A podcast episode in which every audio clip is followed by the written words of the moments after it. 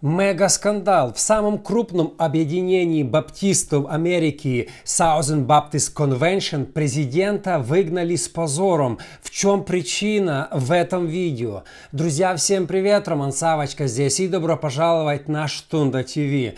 Новый скандал в крупнейшем объединении протестантском Америки Южные Баптисты Southern Baptist Convention. 17 августа 23 года, чуть больше недели назад, исполняющего обязанности президента или епископа Ассоциации Вилли Макларин уволили с должности.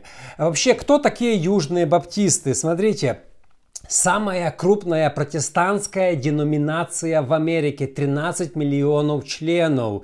Э, в основном это белая деноминация, я думаю 80-90%. И у них даже, если так посмотреть историю, разделение было на этой почве 100 э, лет назад.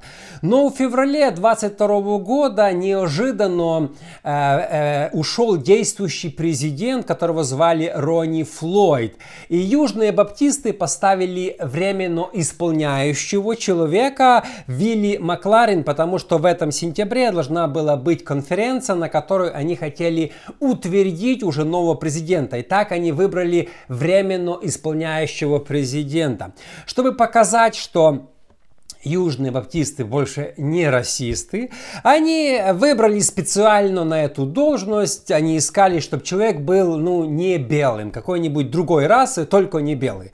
А, и, смотрите, Вилли Макларин считался очень грамотным, образованным и подходящим на эту должность. В его резюме значилось три богословских образования. Центральный университет Северной Каролины, Богословская школа университета Дюка, Теологическая семинария Худ.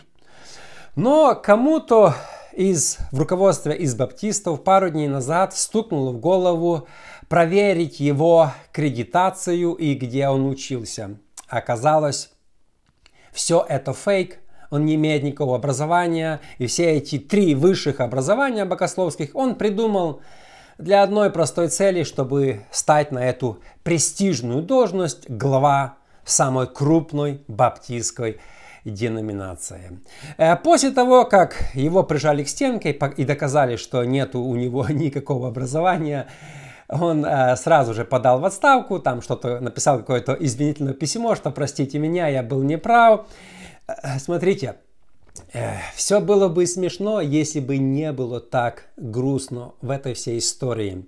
Сегодня хочу поговорить о двух проблемах в современной церкви, которые эта история нам показывает. Первое – это расизм, который проник во многие американские церкви, а второе – это коррупция в руководстве многих союзов и многих церквей. Смотрите, Южные баптисты не скрывали, что они ищут на должность кого-нибудь не белого. Сегодня есть такое модное слово diversity. И а, после погромов 2020 года, если вы помните Флойда, а, многие американские церкви, как и общество, побежали быстрее нанимать на должность лидера прославления, пастора, диакона людей специально, чтобы цвет кожи был не белый, чтобы показать, что мы, мол, смотрите, не расисты. Уже не играет роли, духовный ли он человек, знает ли Бога, есть ли плоды Святого Духа.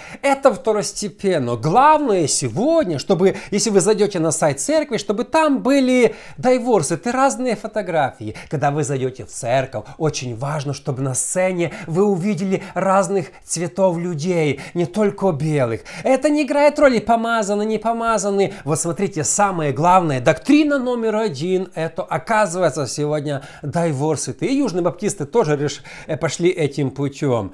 А, смотрите, я считаю, что устраивать, э, брать на должность пастора, диакона, лидера прославления из-за цвета кожи, это не по-христиански. Мы должны брать есть ли человека плоды Святого Духа, боится ли он Бога, какой он вообще горячий христианин. И не играет роли, сколько процентов церкви белых или не белых людей. Это вообще не играет роли. Если нету ни одного или там 90 процентов, какая разница? Мы не должны, как люди в мире, этим запариваться, заморочивать голову и говорить, вот если у нас нету, мы должны срочно поставить, достать его откуда-нибудь. Духовный он, не духовный. Главное, чтобы смотрите в нас в церкви, все люди увидели, что мы такие вот не расисты. Это и есть расизм, если вы кого-то берете специально, чтобы доказать кому-то, что вы не расисты. Вы знаете, уже в последнее время пошла такая теория, Иисус был не белый. Сколько э, видео снято трудов теологических уже написано. Смотрите, Бог решил, что Иисус родился в еврейской семье, не в украинской, не где-то в африканской, не в азиатской. И мы не должны ставить Богу претензии. О, Иисус был... Какая вам разница? Бог решил, что Иисус стал таким. Иисус родился мальчиком, а не девочкой. Что теперь всем женщинам? О, мы не будем верить Иисусу, потому что Он родился не девочкой. Или мы не будем верить Иисусу, потому что Он был белым, а не был черным. Или азиатом, или испанцем, или еще каким-нибудь. Я думаю, скоро будут снимать фильм «Иисус». Там уже, я думаю, это последний раз сейчас идет эта съемка фильма «Иисус». Э, выбранные, chosen. Скоро, я думаю, туда поставят не белого. Скажут, не, давайте для diversity. Кто-то из учеников Иоанна будет уже там, знаете, какой-то этот, найдут оттуда. Э, мы не против никаких людей. Все люди творение Божье. Но не нужно, вы знаете, пхать это и ставить за главную цель христианства, показать кому-то что-то. В миру они это делают. Но мы, христиане, еще раз, в первую очередь должны ставить на служение богобоязненных людей, которые любят Бога, независимо от их цвета кожи. И сегодня стыд и срам, когда некоторые на первое место ставят именно эти условия, чтобы выбрать кого-то на какое-то служение. Вот и смотрите, а, к чему это все привело. Вторая проблема которая показывает нам эта история, это коррупция в высшем руководстве. Смотрите, быть президентом Союза, быть пастором крупной церкви, занимать какую-то большую должность, иметь власть, это престижно. Люди готовы подделывать резюме, обмануть, готовы где-то увильнуть.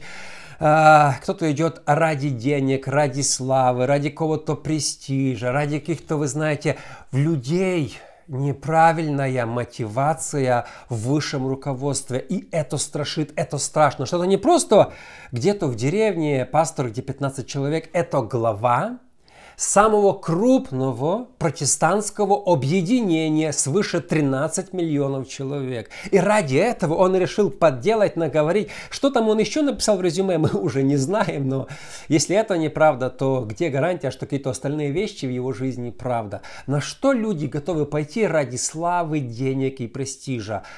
в христианстве. Это мы не говорим про какие-то корпорации, мы говорим про церковь Иисуса Христа, где честность должна быть на первом месте.